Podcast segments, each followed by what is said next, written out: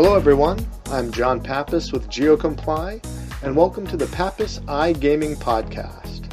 This podcast covers a wide range of issues in the internet gaming landscape, from sports betting to poker, and internet casino games to iLottery.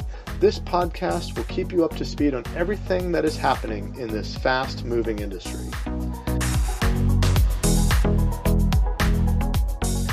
In this edition, we look at sports betting, and in particular, how states can assess the economic impact of introducing sports betting in their state.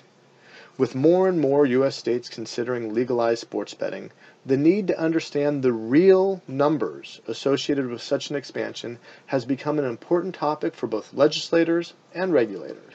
This podcast is essentially the audio portion of a recent webinar that GeoComply did along with Eilers Krejcik Gaming, entitled what is your sports betting potential? Assessing the economic viability. The webinar was extremely popular, and in fact, it was GeoComply's best attended webinar of the year. The webinar brought together an expert panel, including Chris Grove, Managing Director at Eilers Krejcik Gaming, Dr. Khalil Philander, Assistant Professor at the Carson College of Business at the Washington State University, Mark Lipparelli, founder of Gioco Ventures and former Nevada State Senator, as well as a Nevada State gaming regulator. And finally, Jeff Ifrah, who's the founder of Ifrah Law and executive director and general counsel at IDEA, one of the advocacy groups looking to advance policies for the iGaming and sports betting industries. I moderated the panel, and I think you'll find the content to be extremely interesting and useful. And if you're a legislator, a regulator, or an operator in the sports betting space, you will definitely find it interesting and useful. So I thank you for tuning in, and I hope you enjoy this podcast. Uh, thank you to GeoComply for organizing this webinar. For those of you who don't know, GeoComply is the gold standard in geofencing technology for the iGaming industry. Today, GeoComply powers every major platform across 42 US states covering iGaming, sports betting, iLottery, and daily fantasy sports. In order to comply with state and federal laws, you must know the location of your customers. That is why GeoComply has become an indispensable partner to operators and regulators alike.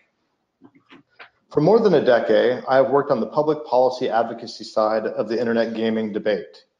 Over this time, I've had the pleasure of working with both with not only GeoComply, but each one of today's panelists. I can assure you that there is no other webinar taking place at this moment that has the hands-on industry experience that has been assembled here. In seriousness, no, in serious though, this is an all-star lineup, and we have with us today uh, some exceptional panelists.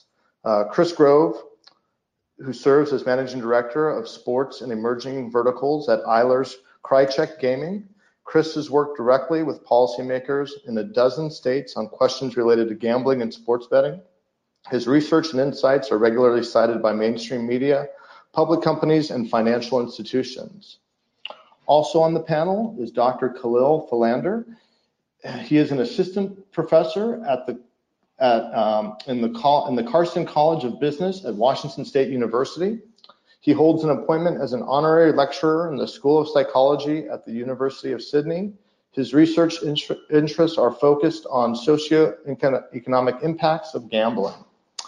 Uh, Jeff Ifrah is also on the panel. He is the founding partner of Washington, D.C. law firm Ifrah Law. Jeff is considered one of the world's foremost attorneys in online gambling law. He leverages his decades of experience to advise gaming companies of all sizes, even startups, on compliance with state and federal laws. Of special note in the gaming community is Jeff's seminal role in founding the iDevelopment and Economic Association, otherwise known as IDEA, a nonprofit association seeking to grow jobs and expand the online interactive entertainment business in the U.S. and through, through advocacy and education. Finally, on our panel is um, Mark Lipparelli, uh, Mark has 25 years of gaming and entertainment industry experience in various senior level capacities. Impressively, Mark served as a senator in the Nevada State Legislature uh, during 2015 and 2016. And in 2012, he completed a four year term on the Nevada State Gaming Control Board, including his final two years as chairman of that board. Mark is the founder of Gioco Ventures and is a strategic advisor to clients worldwide in, in gaming, entertainment, investment, and sports industries. Because of the strength of this panel, I'm certain that this web conference is over, that you will leave with a greater understanding of the economic viability of sports betting. Um, as a little bit of background, uh, an economic impact assessment is commonly used by state and federal lawmakers when making important policy decisions. Um, as an increasing number of US states consider legalizing sports betting, the need to understand the real numbers, the real numbers are what's important, associated with such an expansion has become an important topic for both legislators and regulators. Uh, fortunately, we have great folks here that can walk us through this, and they will talk about what goes into an economic assessment and how this important research tool can aid state governments and regulatory bodies in under, understanding the market potential uh, of sports betting.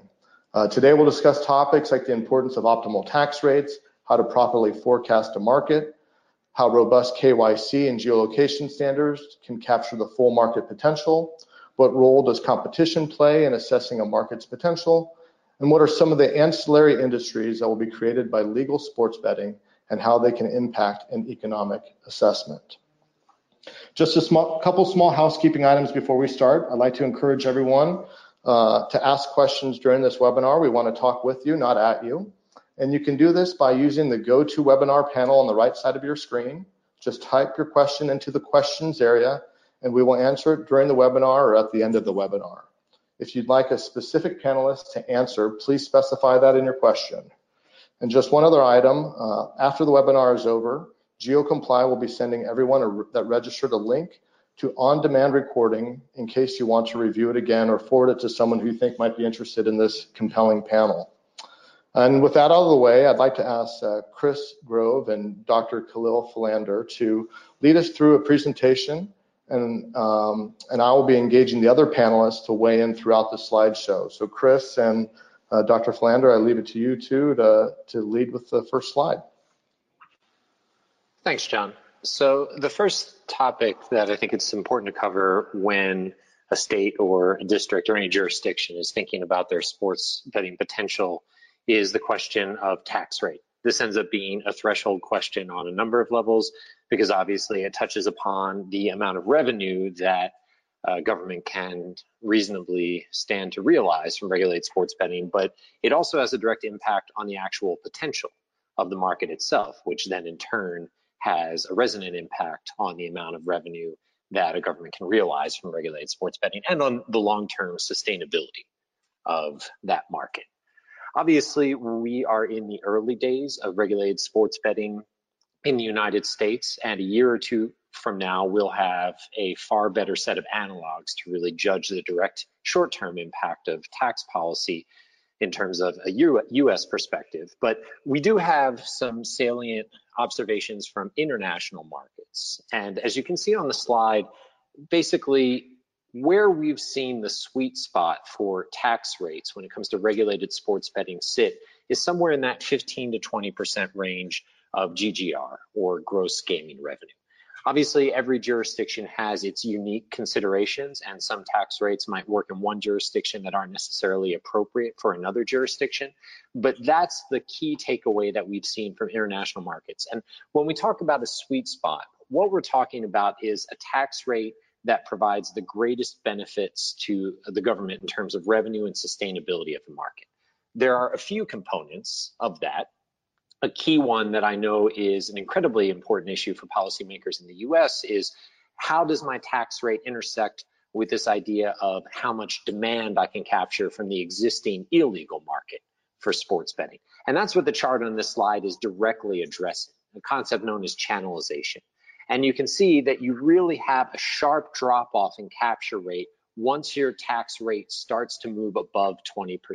So as you move above that threshold, what's happening and, and what researchers have seen happen in international jurisdictions is the product becomes less competitive, pricing and promotions become less competitive, and basically the regulated market can't withstand the competitive pressure of the existing illegal market.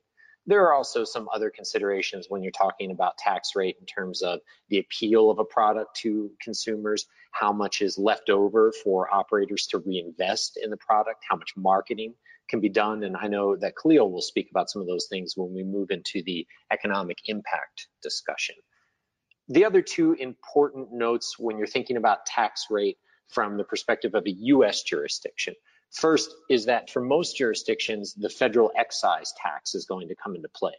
And if you're not familiar, that's a federal tax that's basically for sports betting equivalent to a quarter of a percent on total amount bet or handle. If, if you want to translate that to a tax on revenue, rule of thumb is that you're looking at about every quarter percent of tax on handle equaling about a 5% tax on revenue. So the upshot there is that regulated sports betting in most states is starting with that base tax rate of about 5% that has to be paid to the federal government before the state tax rate even comes into play. The other keynote here is that license fees are, in my view, an effective extension of a tax rate, especially when the license fees start to get substantial. And I'm sure that everyone has taken note of the wide delta between states like West Virginia, who have a relatively modest license fee for sports betting, and states like Pennsylvania, who assigned a license fee of $10 million to operators who wanted to bring regulated sports betting into the market. When you see license fees start to escalate to those kinds of numbers, they then become inextricable in terms of the connection between the license fee and the tax rate. They effectively serve as an extension of the tax rate for the purposes of talking about topics like illegal market capture and consumer appeal. In a nutshell, the lesson that we've learned from international jurisdictions and the lesson that most states in the US seem to be adhering to, at least by and large and, and to date is that a tax rate of somewhere between 15 to 20 percent is the most appropriate one for regulated sports betting in terms of delivering the greatest amount of value to state and district governments, uh, to consumers, and creating a market that's commercially viable for operators. Uh, thanks a lot, uh, Chris. I actually have a couple follow-up questions on that. Um, on the licensing fee, you talked about a sweet spot for tax. Is there uh, a similar sweet spot for licensing fees? And also, are there legislatures or uh, uh, jurisdictions that have considered a licensing fee as a, a future rebate on taxes paid by the licensee? So I think there is a sweet spot, but I, I, think it's a little less universal than the tax rate. And one of the questions I'm asking myself if I'm a policymaker in the US is what, what's my stakeholder landscape? Who are the key license holders that I want to participate in sports betting? And what sorts of cost thresholds are appropriate if I want to win full participation?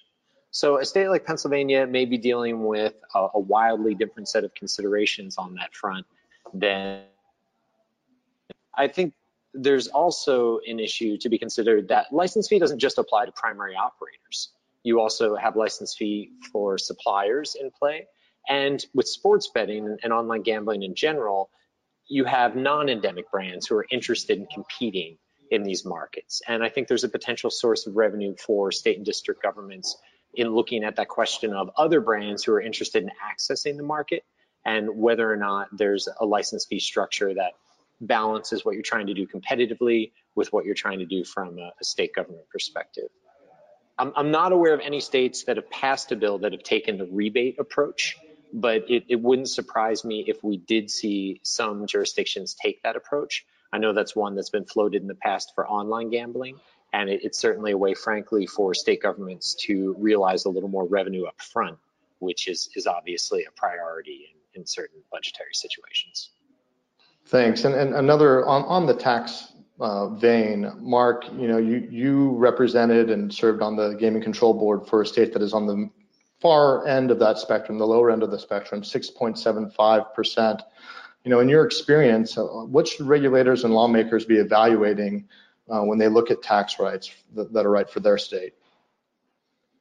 Uh, that's that's a good question. It's it's primarily the province of the legislators to to set those tax rates and the public policy as it relates to things like licensing fees and who might be included or who might be excluded. You know, you know one challenge with with state governments is they always look at at privileged industries like this as a way to raise funding. Obviously, that's what they're there to do to fund the governments. But by the same token, there has to be some careful attention paid to setting licensing rates at a level so high that you discourage new entrants. And I and I know Nevada has been historically, you know, open to competition. That's been a hallmark of, of our state. And anytime you start putting prices on licenses, you start down a path of potentially excluding certain players from from participating, either because the rates are too high or um, they're just not attracted to the market for you know capturing rate of return on their investment.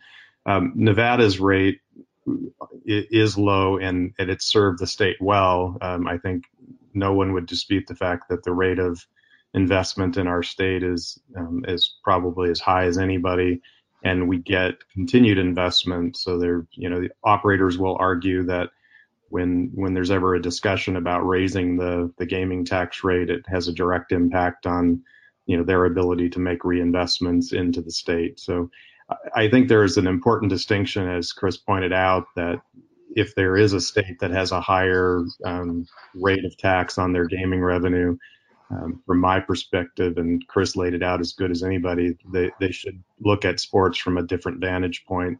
Um, there is a fixed amount of, of profit and revenue available within the, the sports betting silo, and to to just unilaterally apply whatever a state's gaming rate of tax um, to sports is is not well thought through. So I think most jurisdictions should think differently about how they apply the tax rate to sports. And, and, speaking of kind of that thinking differently, it looks like New Jersey thought about this a little differently than some other states. Um, New Jersey has a range of tax rates depending on the medium in which you're sports betting, whether you're doing it at a casino, uh, brick and mortar casino, whether you're doing it online or whether you're doing it at a racetrack. Uh, Jeff, uh, can you explain why New Jersey did this, and is this a model other states should follow? Yeah, I think one thing that um, we need to keep in mind is that the costs of customer acquisition and the costs of customer retention um, in an online environment is much, much more expensive than in a land-based environment. And I think New Jersey gets that. Um, New Jersey understood that in order for the mobile side of gaming to succeed at the same pace that retail land-based gaming um, was to actually understand all the expenses that go into making a success, successful mobile program. And you can't ignore the high cost of acquiring customers and continuing to market to those customers to retain them. Um, it's sort of like if a customer comes into a land-based casino and has a good experience on the floor, they're there, they're captured. You can sell them food, you can sell them entertainment. When a customer comes online, they may only be there for a fraction of a second to place a bet in the sports betting context or to play at a sit-and-go at a poker game. It may be a little longer than a second, of course, but the point is you don't have any everything else that you have in a land-based environment to throw at them, and as a result, um, as a result, it's much higher to keep them there and keep them engaged. And so I think New Jersey really understood that, and as a result, didn't look at that industry um, kind of superficially like some other states are thinking about doing. And so it's it's really um, allowed the industry to grow. Not initially, they they didn't really turn a profit for four years in New Jersey, at least on the gaming and poker side. But but um, keeping those rates at a, and license fees at appropriate levels has allowed the uh, the industry to succeed. Great. Well, we could probably talk uh, this entire webinar about tax rates, but we're going to move on. Uh, Khalil, if you could give us a broad overview of of economic impact, that would be great. Yeah, sure, happy to. Um, so to just you know tee up what will be uh, a more detailed conversation about specific states, I'll just give a little bit of uh, background on economic impacts in general, um, just to kind of level set the conversation on, on what we're talking about here. So, economic impacts, uh, when we talk about them in this context, uh, what we're really trying to get to in terms of what might be, you know, economic first principles is what's the the total change of utility among all the people in our economy? And and utility is this economics term of art that's a little bit elusive to try to define specifically but basically what it means is all the things that people are trying to accomplish in their regular lives as they go about acquiring goods or services or doing different acts. So this might be uh, increasing their you know, satisfaction with you know their life. It might be some sort of kind of hedonic pleasure from consuming something, or it might be you know uh, buying a security alarm to reduce their anxiety and to, and to, feel more secure. So these are all things that humans go about doing during uh, their everyday lives that we would call utility. And what we're trying to do with an economic impact study is really try to define what this might be in a numeric term. You know, other things we look at as well are, are things like employment, as that's you know something that's very important to the electorate as well, and, and is correlated to these to these other measures. Um, but ultimately, what we're, we're trying to do is come up with a standardized methodology. That's the economic impact study that allows us to compare between these different situations. And in these economic impact studies, there's a few different things that we look at. So within the context of that gross domestic product, gross, gross state product, there's sort of three layers of impacts. So the first layer are direct economic impacts, um, which are basically the direct consumption of that good. So in this case, uh, the way that we would measure that is, you know, the, the total amount of revenue, gaming revenue, gross gaming revenue that's generated from sports betting or from the sports book in particular. The next layer beyond that is called indirect economic impacts.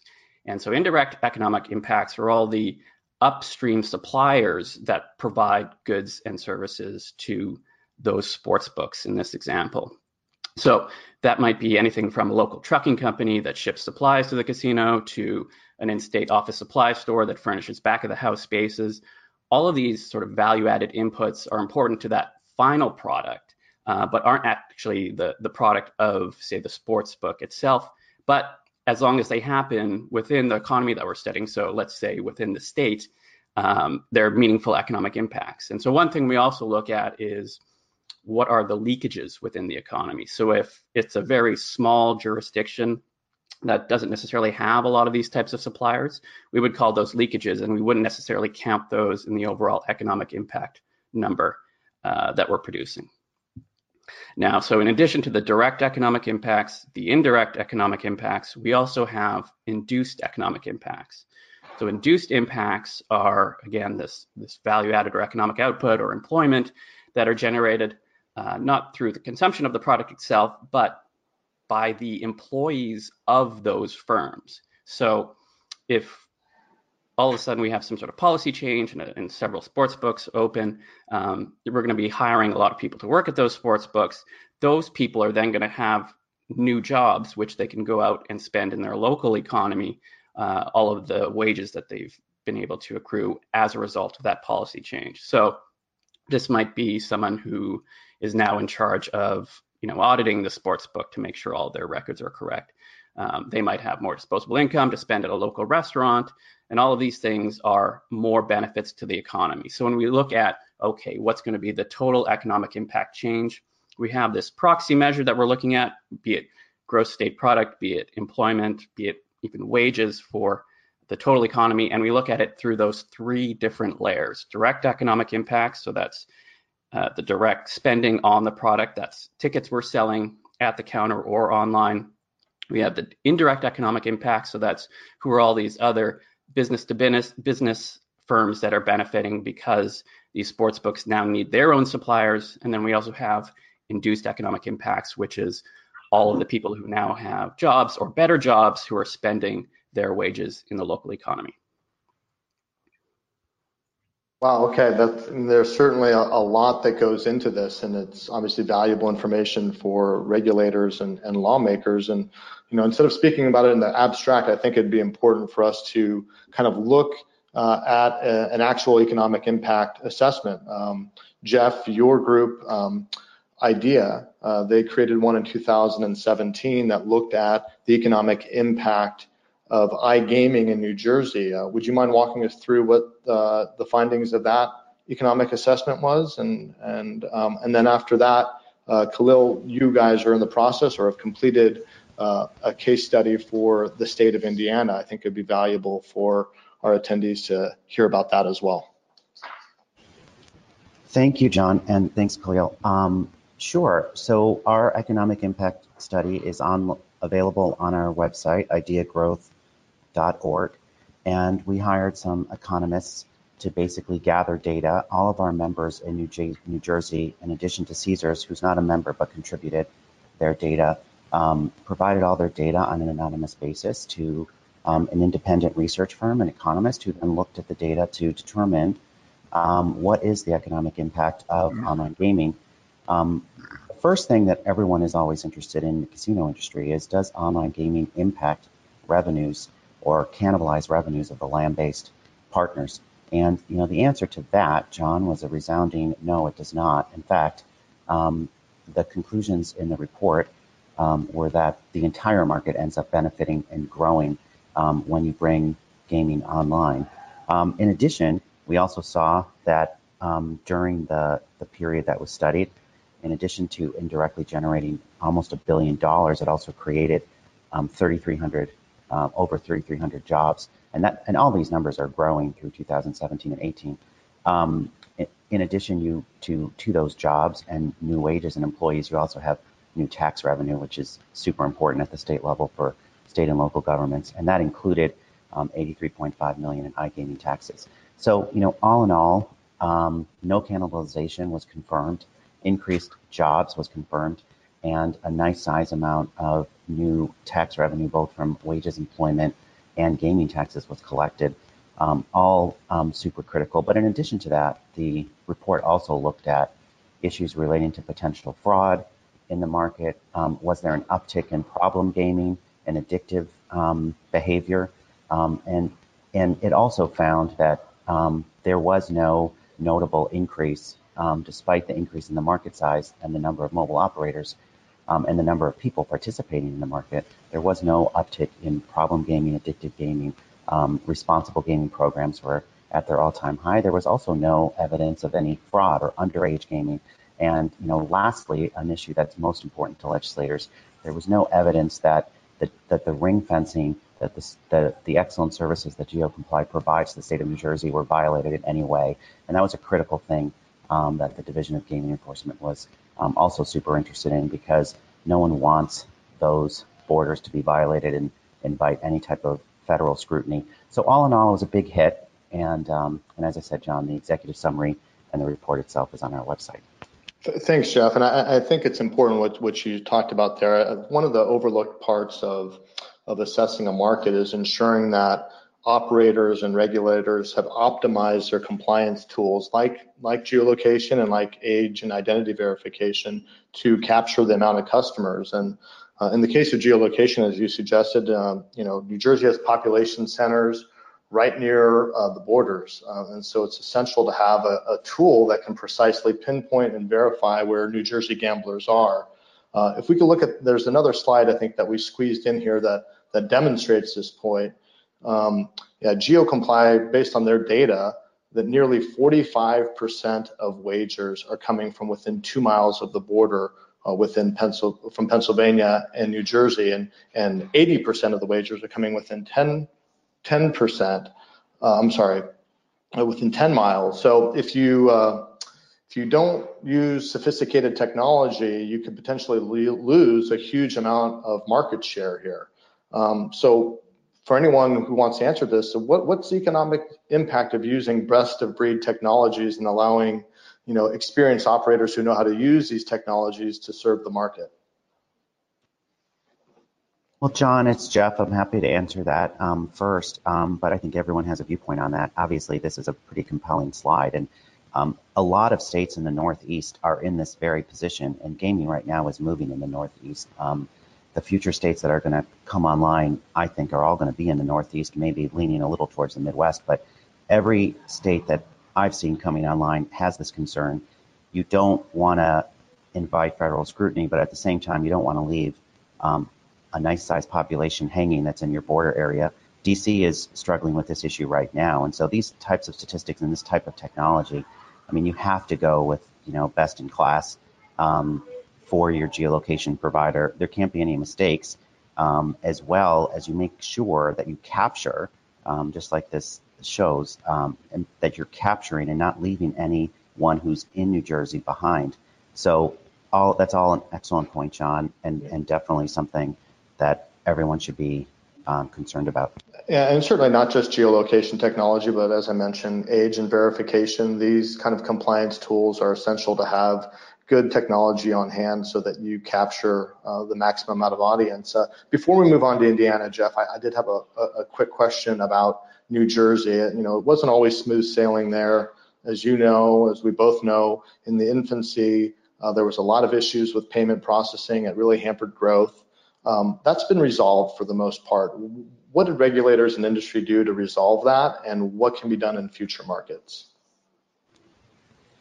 So, um, you know, John, what um, what you really need is to have a regulator who's a partner and understands these initial issues. And I think the industry is very lucky to have launched in New Jersey because every time there was some sort of issue, um, the regulator really anticipated that and partnered with the industry. So, for example, when payment processing was an issue, the regulator went down to Washington, met with the American Bankers Association, tried to identify um, headquarters like TD Bank in New Jersey who could work with um, work with the industry. Uh, in addition, um, try to alleviate problems that WorldPay and Vantiv and PaySafe were having processing for the industry. Um, in, in, in addition to um, introducing new payment providers like um, Sightline and others and allow them to, to come up to, to market speed um, and try and avoid customers from having a disappointing experience. And that can occur when um, a credit card doesn't go through or when you know a charge is somehow declined. Um, that level of frustration, you know, imagine spending all that money to acquire a customer to your site and then having them turn away and get turned around because a bank isn't accepting the transaction.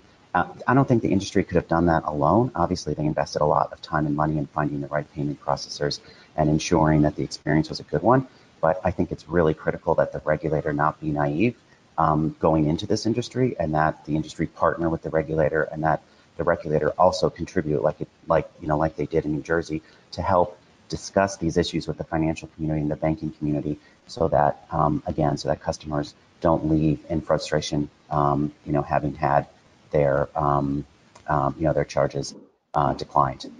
Yeah, I would certainly imagine that would impact uh, an economic assessment if uh, you have a, a you've built a, a wonderful system yet no one can deposit any money. Uh, that would certainly uh, have raised some eyebrows for uh, for lawmakers who are expecting to raise a lot of revenue from this uh, from this endeavor. Um, Khalil, why, why, don't we get on and, and talk about the economic impact case study that you guys put together for Indiana? Yeah, gladly. Um, so recently, Krejcik uh, completed a, an economic impact study for Indiana, um, looking at this uh, particular case study around uh, sports betting legalization. And um, you know, so obviously, you know, like I, I spoke about kind of more theoretically, there's there's a lot of issues that go into every case. Um, and so certainly, if, if any you know jurisdiction is is interested in, okay, what does this mean for us? Um, you know, it does take that specific modeling for the particular state. Even if you look at you know kind of the the market numbers that are that are floating around on what's the potential for uh, sports betting in a given state. A lot of you know people have produced these types of numbers, but if you really want to understand what's going to be the actual impact, it does take a focus study to look at what's the particular policy framework that's going to lead to these impacts. And so I think it's helpful to look at this Indiana case, um, not only for the, the general numbers, but also for some uh, particular nuances that might help reveal some of the things that, that are important to consider as, as we go by. Um, and so in this particular case, um, what we first examined was a, a, a tax that was 9.25% on GGR um, which you know if you add that together with the, the federal excise tax is kind of approaching that that range that Chris talked about at the start of this presentation of this is kind of a safe place for us to go without necessarily losing a large chunk of the market to um, underground operators. Um, and when we did that, when we look at those numbers, and, and in this case, we're looking at, at a particular situation where there's both uh, mobile and retail betting. Um, in, in, the case of only retail, it's about half the impacts, uh, just as a side note. But when we did that, we estimated over the sort of the first five years, which is a ramp up period. So we don't expect the economy to be at, at full impact in, in the first couple of years. But within the first five years, we projected about 88 million in gaming related taxes. Um, but in addition to that, we actually uh, forecasted 59 million in non-gaming taxes for the state. So a lot of times these conversations um, become heavily focused on what's the GGR tax rate, what's the GGR tax revenue. Um, but it's you know it's it's almost as important to look at you know what are the uh, secondary impacts of things like payroll taxes, income taxes, um, you know uh, excise taxes on other spending that are all important and germane and, and can be substantial in the case of these economic impact models. So if we were to you know consider another situation where um, perhaps instead of having a tax rate around 10%, we have a tax rate around 20%, 25%, or even higher, um, we might not see the market reach near the same potential. And if the market doesn't reach near the same potential, we don't see the same investment. If we don't see the same investment, we don't see the same employment, and we don't see those types of uh, taxes that are heavily associated with employment, like income and payroll taxes. So not only do we not necessarily get the, the type of GGR revenue we might want, but we also miss out on all these um, secondary benefits. Um, it, when we kind of broke the numbers down and we, and we look more closely at how many jobs that we're going to get out of this industry, um, it's roughly equal to, to one job for every $350,000 in revenue. That's a, probably a number that travels okay to other jurisdictions who are looking at it. Obviously, there'll be some nuance there, but um, certainly that's kind of in the ballpark of what we'd be looking at. Um, and in this case, we found two jobs for every one direct job. Um, and that's a number that, again, is going to differ state by state. So in a state that's larger, that can source more things internally, um, we'll see higher impacts. Probably the one exception to this small state versus large state example would be Nevada, where a lot of the suppliers already exist within the state. Um, in that case, they'll have uh, large indirect impacts, but not necessarily reflected because of having a large economy. Um, if we go over to the next slide, um, it'll be I'll highlight a couple of other issues that are important for thinking about economic impacts that kind of go beyond what the the standard model of economic impacts that we've been discussing are are, are typically formulated uh, by, uh, but are nevertheless important to consider uh, by policymakers, by by industry, by other stakeholders. So one um, is that professional sports stakeholders uh, are going to get a lot of benefits from uh, sports betting. So, you know, uh, one of the things that we talk about in economics when we're particularly talking about um, industries and their effects on one another is this idea of an externality. So, an externality is an effect that happens to a third party uh, because of a transaction between two other parties. And because this third party doesn't necessarily uh, get to decide on that particular transaction, um, we call it an externality because they don't necessarily have direct control over what happens.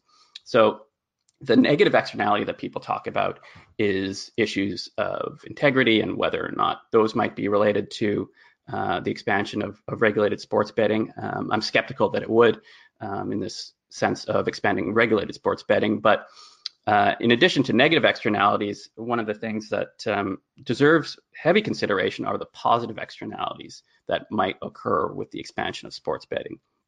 And uh, you know, there's a lot of correlational evidence. There's not the, the causational evidence that we might be looking for, but I think uh, intuition says that there, there definitely should be these impacts where uh, enhanced betting or increased betting is going to lead to increased engagement um, in different types of sports. So, you know, the idea being that if you have more money riding on a game, you're more likely to watch that game and you're more likely to watch it to its finality, even if it's not a very competitive game between the two teams. Um, and this, it could be, you know, an incredibly large number, but it's not necessarily something that's captured in these basic economic impact studies.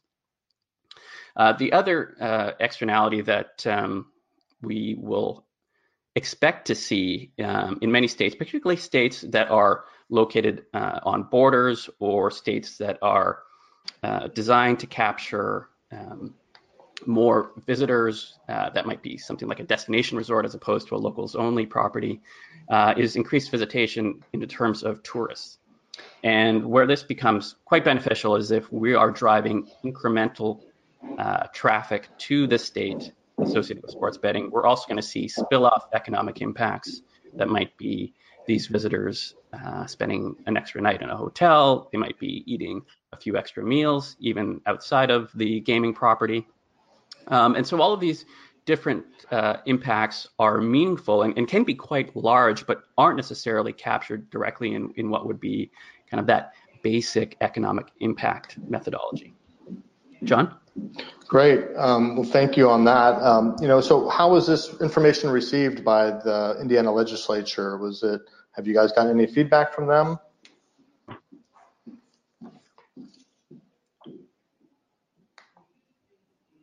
Sorry, I'll leave that uh, question for Chris, who I think is is probably the the best person to to pick up that response. Well, look, John, I think any state, any jurisdiction is interested not just in the question of tax revenue, but how, as Khalil mentioned, you're going to see resonant impacts flow through the economy as well. I think that policymakers, and correctly so, are treating these sorts of studies cautiously because this is in some ways uncharted terrain when you're talking about these resonant impacts, especially. And even with regulated sports betting outside of Nevada, you're talking about a product that we're still really in the early days of learning how it's going to work in the US. So I think these numbers are encouraging for policymakers, but I think that they are rightly so waiting to see some direct experience and, and waiting to see some direct impacts before really going all in on the idea that sports betting can drive this kind of, of activity directly and indirectly. Okay, great. And and and Mark, you know, we're we're looking at these resonant impacts and and you know with so many other things competing for Americans' discretionary income, um, what can sports betting operators do to attract customers? And, I think equally important as we look at this from a responsible gaming standpoint, what can how do regulators and operators work together to ensure that they're marketing in a way that maintains responsible gaming standards yeah those are those are good questions I, I, I don't think anyone would dispute that the demand for sports betting is robust and already present you know around the states and so it it makes a a ton of sense to me and i think most people that we've probably reached that point where it's time to to bring it out of the shadows and, and regulate it properly. The striking the balance is always the challenge for the legislator. Um, if you look back at gaming legalization back into the late 80s, early 90s, there were always compromises made. Um, riverboats had to float when they first opened. There were loss limits that were imposed in states like Missouri that dealt with the issues associated with concerns over um, irregular betting and and people that might have the the risk of addiction. I, I, think the industry, to its credit, has has taken that head on and recognizes that you know an appropriate um, corporate responsibility is to to have programs in place that identify um, the risks associated with with people who have potentially an addiction problem, um, and that's partly where the regulators can play a part. Um, and there, you have to strike that balance of what is the right level of regulation, such that you know the legalization of sports betting can remain competitive with what people are used to today with their bookies.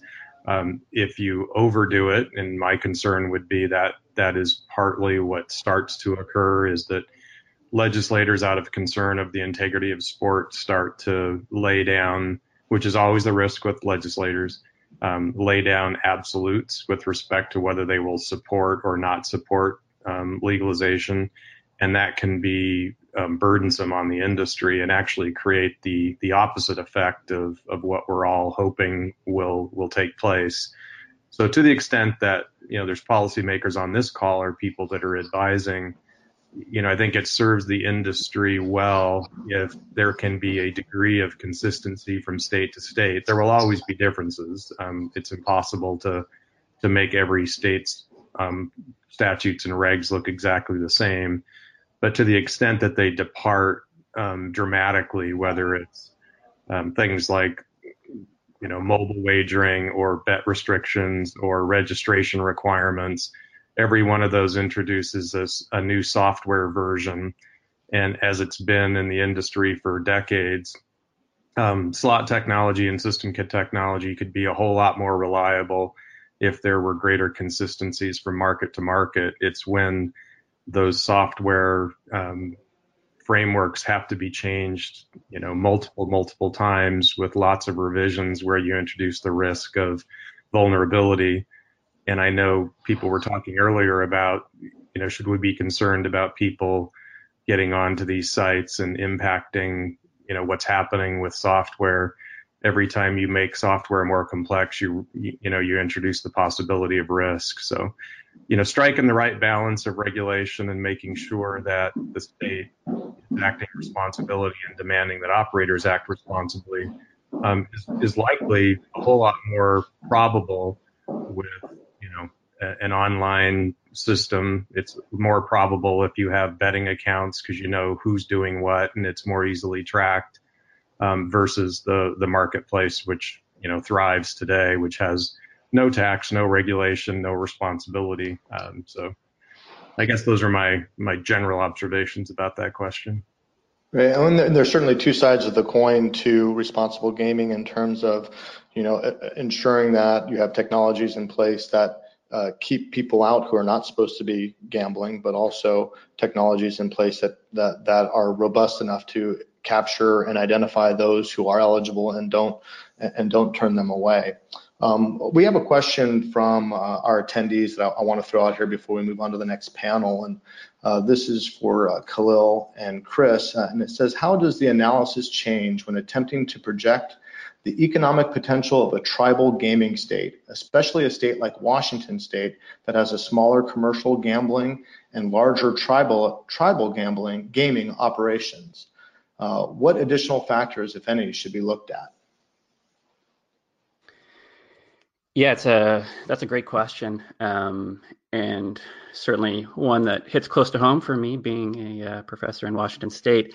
Um, there's there's a lot of uh, you know layers to that question, um, and I'll I'll, tr- I'll, try to focus um, more on the economic issues rather than um, kind of the the political economy um, and you know other things like uh, tribal sovereignty um, and, and, those issues and how those create complexity. Um, but certainly in a, a, state that has you know some small operators and some larger operators, um, you know a lot of the questions come down to um, the, the, idea of, of competition um, as well as um, market size and, and, how that relates to the to the overall policy and economic model that supports the things. So, you know, if we if we imagine um, you know, a policy situation where um, we have both retail and mobile or online betting, um, and anybody who has um, an operation in the state is eligible to offer online betting, then you know all those organizations, you know, subject to whatever resource constraints they might have internally, are all on roughly equal competitive footing when it comes to um, competing for those uh, online customers. I mean, there might be some cross-sell benefits to being a larger uh, property, uh, but ultimately they're going to be competing in the same space with potentially similar products. Um, and so in that case, you know, these smaller operators might punch a bit above their weight uh, when it comes to um, you know, typical comparisons that we might make between these properties. You know, if we were looking just at a retail model, um, then we'd have to start thinking about, okay, well, what uh, type of product would really uh, attract people into these properties. Um, and it might be the case that you know sports betting is considered more of a commodity um, than uh, something like an integrated resort experience. And so these larger properties that are located in Indian country that um, you know might be you know a couple hours drive away from a major uh, population center in some cases, not all cases certainly. Um, but they might be at a little bit of a disadvantage um, since people might go to those destinations, you know, on, on multi-day trips, um, and are intended to spend, you know, several hours there if they do just go for a single day trip um, for, you know, other amenities. Whereas somebody who might just want to bet a Thursday night football game, um, perhaps just wants to find a, a, a, local property that's somewhere between work and home uh, on their commute. Um, so, so these are the types of things that we might consider when it when it comes to um, how do we estimate the overall economic impact and the market size. Um, but again, there's a lot of other uh, layers that go with the political economy of these types of states um, that certainly uh, can have a big impact on on what those final numbers look like. Thanks. And I just want to remind uh, all the attendees that if there are other things that you want to dig deeper with any of these panelists, uh, their emails are going to be available at the end of the slideshow. And, and I encourage you to reach out directly so that you can uh, communicate with them and, and get uh, all the information that, that you might be looking for. Um, Chris, I know there's a, a couple of slides that you want to talk about on the very important question of addressing the illegal market. Um, can you jump into those for us? Sure. So a couple of basic takeaways here. The first, and this comes, I think, as no surprise to anyone either on this call or listening to this call, and that's that there is a substantial and entrenched illegal market for sports betting in the United States. You're going to get varying estimates of the size of this market. We put it at about 60 billion wagered annually. I've seen other estimates that put it four or five times higher than that. But the one thing that all estimates have in common is that the, the market is substantial. The second key takeaway, though, is in proprietary survey work that we've done, there is a propensity among people who are currently betting illegally to move to the regulated market if, and this is an important caveat, if the product is competitive and the pricing is competitive. So there's going to be some amount of demand that's always going to reside in the illegal market. But broadly speaking, consumers who are currently in that market are signaling a willingness to come over to the regulated market. And the third takeaway from this first slide here, and I believe this presentation will also be made available to, to anyone who's uh, watching the webinar now. But the, the third takeaway is that there are lessons from international jurisdictions and, and emerging lessons from US jurisdictions about how to shape policy in a way that results in the largest capture of the black market, moving the illegal market over to the regulated market. And without going through them point by point, I think the, the important note here is that it's not just about tax policy. That's certainly an important lever to pull when you're thinking about moving demand over from the illegal market to the regulated market, but it's not the only lever that you can pull. And if we move to the next slide, you'll get a sense, and I'm not going to go into too much depth here, but you'll get a sense of the other available levers that they are, to, they're the other available levers that exist to move demand over from the illegal market to the regulated market. And a lot of them really have to do with a point that Mark already touched upon. They have to do with a regulatory structure and, and a legislative structure first that provides enough flexibility to allow the regulated market to adapt as it needs to adapt in order to stay competitive with the illegal market. So what I take away from these two slides is a simple point. There's an entrenched market that's appealing to a number of consumers. Those consumers are willing to move over into the regulated market, and a lot of their decision about whether or not to make that move really does come down to those initial decisions that legislators make and then subsequent decisions that regulators make that give shape and contour to the regulated market.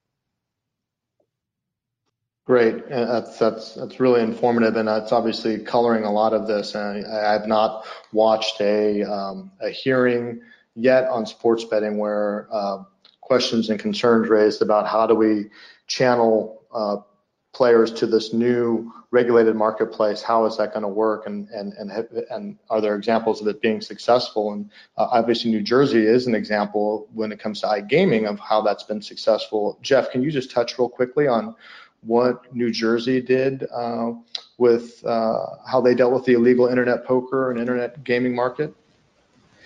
Yeah, of course. And again, John, it really does come down to um, how much of a partner is your regulator in New Jersey. Again, very unusual um, gaming enforcement division that worked with the industry and listened to the industry's concerns. Look, if you're going to accept, if you're going to be like a Pennsylvania and take a huge licensing fee um, from, you know, from an operator, um, you you got to hope as an operator that you know the enforcement division is going to turn around and help you out and keep out this offshore competition that Chris is talking about. Um, but New Jersey did that without having um, that huge licensing fee because they want the program to be a success for all the reasons that Chris said. It's very difficult to convert offshore customers into uh, customers in a regulated environment, but there is a belief system that consumers in the U.S. would rather play in a regulated system with all things being equal. Um, and so the what the regulator did working with the industry was um, identify who were the advertisers for the offshore industry. They um, identified online who was promoting those offshore books, and they basically, um, you know, wrote them all cease and desist letters, essentially, um, also threatening legal action and enforcement action. They also they also reached out to a lot of the operators and the operators advertisers in the New Jersey market and said, hey, um, you know, we've identified that one of your downstream partners or vendors is promoting an offshore book. That all needs to stop. Um, and so identifying, dedicating resources within your in, in, within your enforcement division, and then using those resources to learn about the illegal offshore market, the advertisers and the affiliates that participate in it, and literally um, threatening them with cease and desist letters and telling them to stop. Um, that's how you stop the promotion. And I'll tell you, New Jersey was one of the only states in the country that have been able to literally get offshore providers like Bovada and others to block New Jersey from even receiving an action. That's that's a pretty big, significant concession. So um, that's what they've been doing, John, and they've been doing it very well. Great, thank you. Um, well, we have a, a, final slide here that has um, some other considerations, other key issues that folks should consider. And instead of going through the slide, and because we're running up on some time, I wanted to ask a couple questions. Um, something that's very relevant right now um, because, as many of the attendees are probably aware, the uh, Washington, D.C. City Council is currently discussing, literally currently, right this second, is discussing how to legalize and authorize sports betting in that jurisdiction. And uh, one approach would be to have all mobile gaming run through the DC lottery with some limited exceptions. Um, this is uh, an approach that has met some resistance. But uh, Chris, when you're looking at this, when you're looking at a monopolistic approach versus an open competition, uh, does that uh, how, well, how, does that equation impact uh, market size and potential? Broadly speaking, my sense is that a monopolistic approach results in a significantly smaller market than a market that promotes an open and competitive approach. And there are a few things that are in play there. Obviously, transfer from the illegal market is one of the factors. The kind of quality of product that's going to be delivered to consumers in a, monopolistic market, I would argue, is generally going to be lower than in an open and competitive market. I think you'll also see less value for consumers in terms of pricing and promotions. And then, of course, it's important to note that these sports betting markets don't exist in a vacuum. DC's sports betting market exists or eventually will exist within the context of regulated sports betting markets on the district's borders.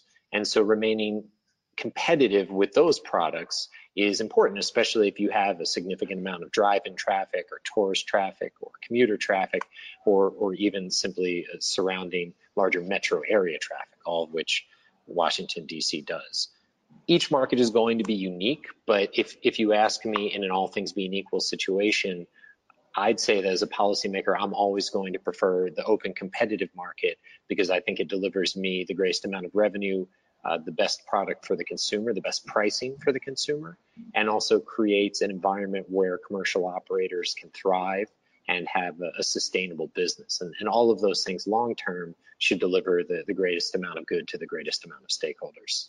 It's a great point, and I think the pricing point's really interesting as well because um, we did have an attendee ask a question about, you know, with it becoming so commonplace in mainstream sports betting, uh, people are becoming more savvy about pricing and things like that. So if you're in a monopolistic situation where you only have one alternative, either that alternative or the illegal market, if the pricing is going to be better at the illegal market, then your single regulated alternative may not uh, may not attract the customers that you need. Uh, we're really running up on time, but there's one last question I want to ask of, of, of Mark because I think this is kind of a big picture question um, and something that you know we struggle with as policymakers is what should lawmakers consider when they're shaping legislation? How much should be explicitly defined in legislation itself versus what should be left to the regulators to decide? Mark, can you opine on that? Yeah, that that's always the push pull when it comes to to framing law, but but generally speaking, I have found that when legislators set set out the the big picture, um, set down the the the absolutes, and in sports betting there are there are several absolutes, um, you know, bankroll requirements, auditing, record keeping, um, mobile versus not mobile, um, the ability for people to have redress, you know, kind of a, a, dispute resolution function. You know, those are all big picture pieces of of what legislation might contain. The, the challenge with having legislators getting down into the nitty gritty um, is it it creates lock-in, and as everyone knows, once legislation's in place, it can be a, a you know a bugger to change. So having been a regulator and having been a legislator and seen both sides of that, I think they're, you know, to the extent that they have a, a, a robust regulatory framework, it's good to give the regulators the tools and the commissions the tools to frame specific regulations that are, are more flexible. You know, they can, they can adapt to, to the, the marketplace. And I was going to add to the last point, um, one other important consideration vis-a-vis lotteries being a part of this process is we are going to see in the next three to four years a significant amount of, of changes in technology.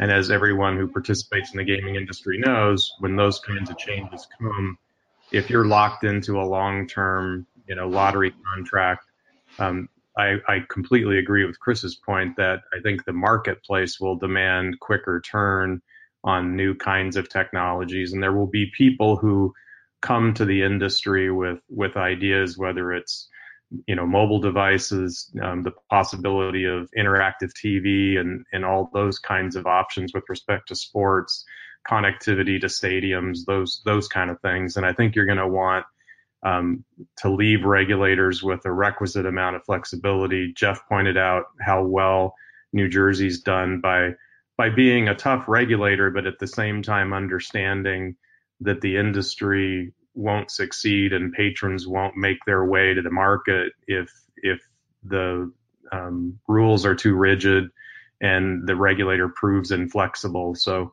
uh, um, you know, I completely agree with my colleagues on the call that that um, you got to strike the right balance, but doing that at the legislative level is probably not the, not the right place to do it.